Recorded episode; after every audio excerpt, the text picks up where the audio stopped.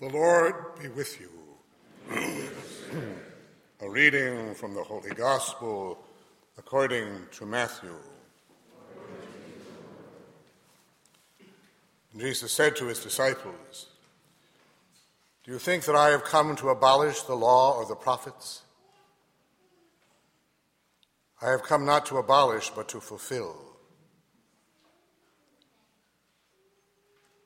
Amen, I say to you, until heaven and earth pass away, not the smallest letter or the smallest part of a letter will pass from the law until all things have taken place. Therefore, whoever breaks one of the least of these commandments and teaches others to do so will be called least in the kingdom of heaven. But whoever obeys and teaches these commandments will be called greatest in the kingdom of heaven. I tell you, unless your righteousness surpasses that of the scribes and Pharisees, you will not enter the kingdom of heaven. You have heard that it was said to your ancestors, 'You shall not kill. Whoever kills will be liable to judgment.' But I say to you, whoever is angry with his brother will be liable to judgment. And whoever says to his brother, 'Raca,' will be answerable to the Sanhedrin. And whoever says, 'You fool,' will be liable to fiery Gehenna. Therefore, if you bring your gift to the altar, and there recall that your brother has anything against you, leave your gift there at the altar. Go first and be reconciled with your brother, and then come and offer your gift. Settle with your opponent quickly while on the way to court.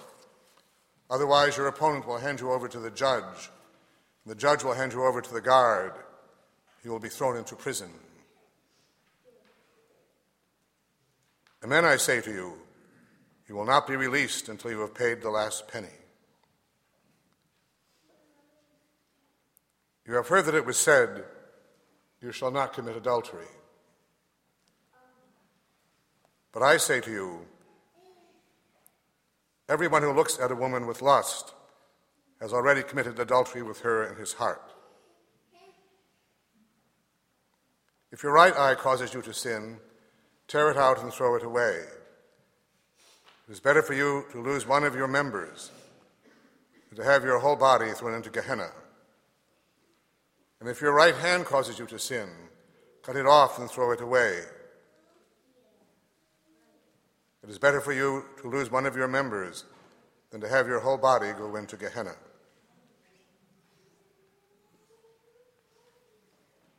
It was also said, 'Whoever divorces his wife must give her a bill of divorce.' But I say to you, whoever divorces his wife, unless the marriage is unlawful, causes her to commit adultery.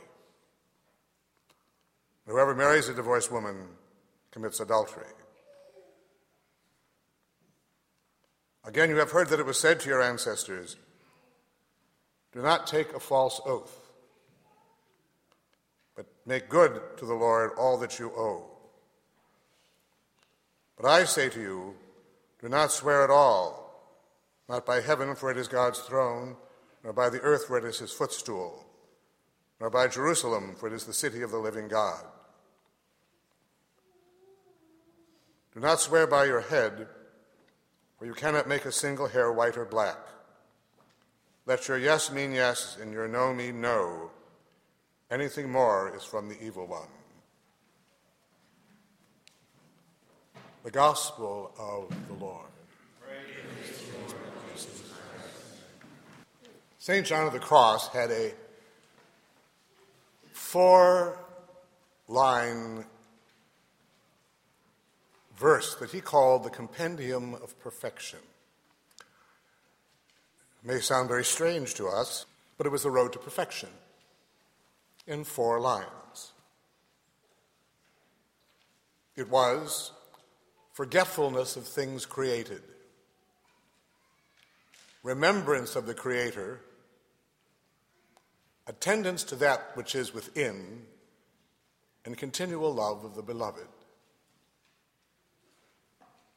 At best, it sounds mysterious. At worst, it sounds like a rather unpleasant way to go through life, denying the reality of the world in which you live. But that's not what he's saying at all.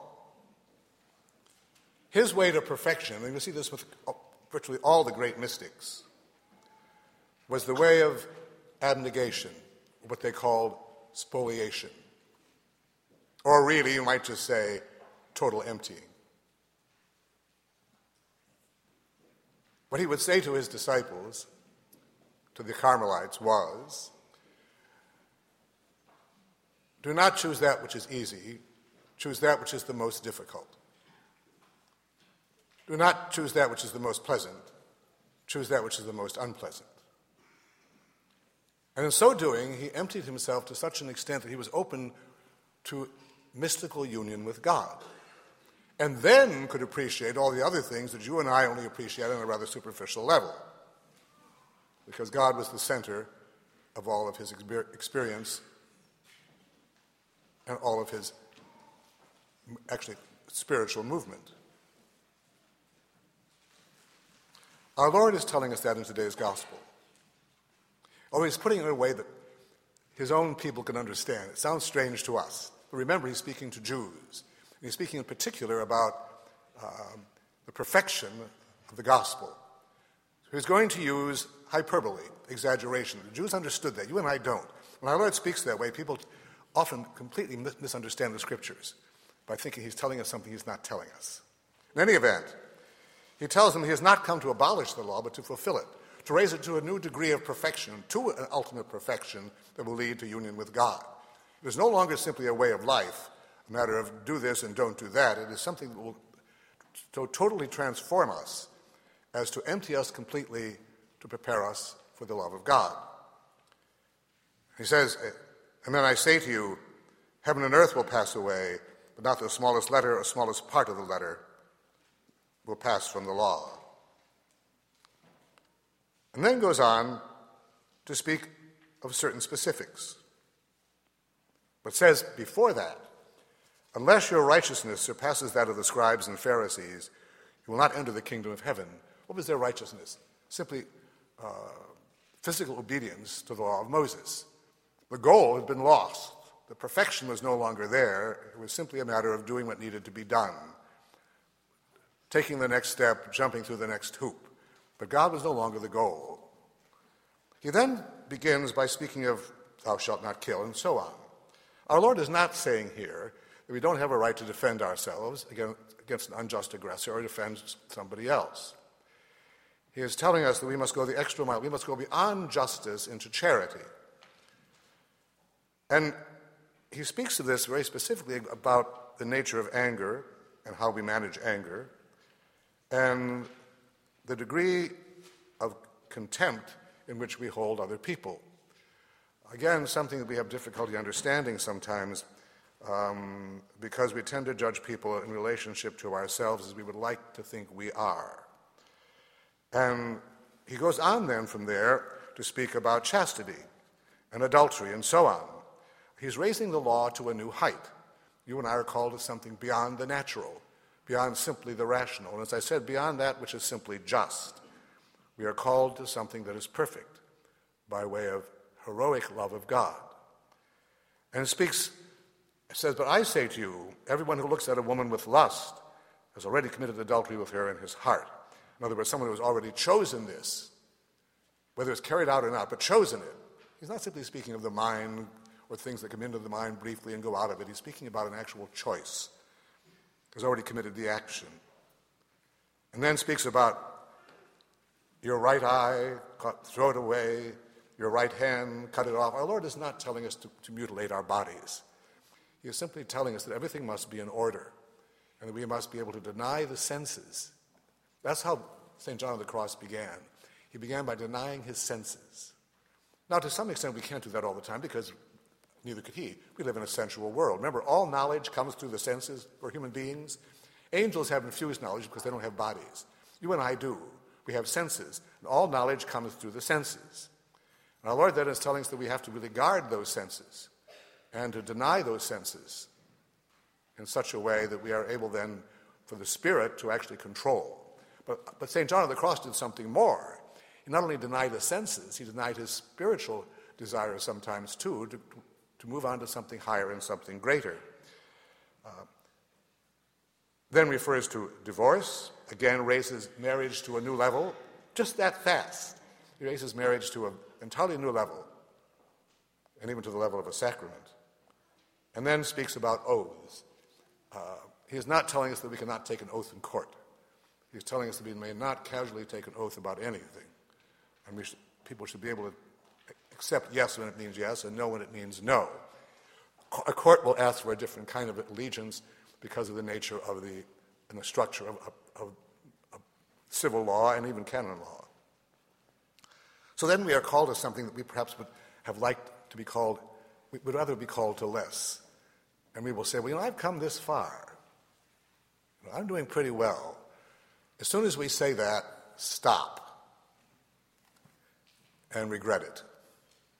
Uh, I'm doing pretty well by my own standards. Oh, if we were then to say to the Lord, give us a perfect example of all these things you've just been speaking of, the perfection of the law, the perfection of charity, the perfection of love, give us that.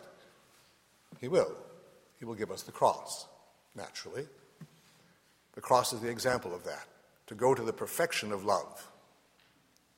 That is the perfection of love. For those, for, for people who are the cause of him doing it, you and I are the ones who are the cause. The perfection of love lies in that, and you and I must take that into our own lives. If we really wish to be for happiness, and if we really wish for true, true union with God. Now, of course, naturally, if that cross is that, the Eucharist will be the means by which we do it, because the Eucharist is that perfection. Uh, it's no small thing to take perfection into ourselves, divine and human perfection, by the way. Do we ever think of that? Whenever we receive the Eucharist, or just in the presence of the Eucharist, we're in the presence of, and if, a community, if we are able to, we are receiving infinite perfection, divine and human, into ourselves, to transform us into that perfection. Somewhat frightening again, isn't it, when you, when you really think about it? Uh, we, we would like to take the gifts of God and smile and say thank you very much and go on with our lives. And God says, no, you can't do that. You cannot do that. Your life must be totally transformed because you have asked to receive me and have dared to receive me. So that's one of the beautiful beginnings of the Our Father. You know, taught by our Savior's command, informed by the Word of God, we dare to say, dare to call God our Father. We dare to receive perfection, but we dare not receive it without intending to mold ourselves into that perfection as well. So I will end with that one thought again of Saint uh, Saint John of the Cross. If you ever have a chance to read his poetry, uh,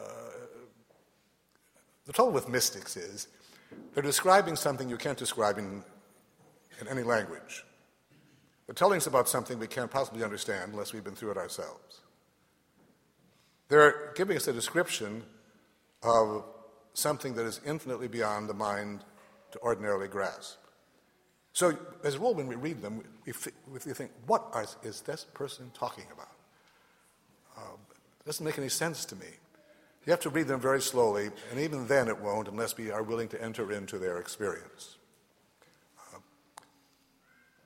so we will go on now to enter in to the perfection of God. And then we will allow God to do what God does.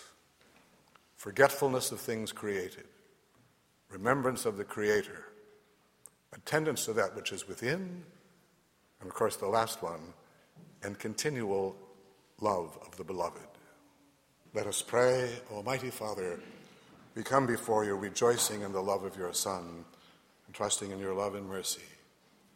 For the Church throughout the world, her members will always strive for the perfection of the gospel through grace, especially the church suffering. We pray to the Lord. Lord, hear our prayer. For all nations of the world, especially our own, they will hear the call of God and answer it. We pray to the Lord. Lord, hear our prayer. For all those who are sick and suffering and dying, that in their suffering they may know that they are united to the Lord in a unique way.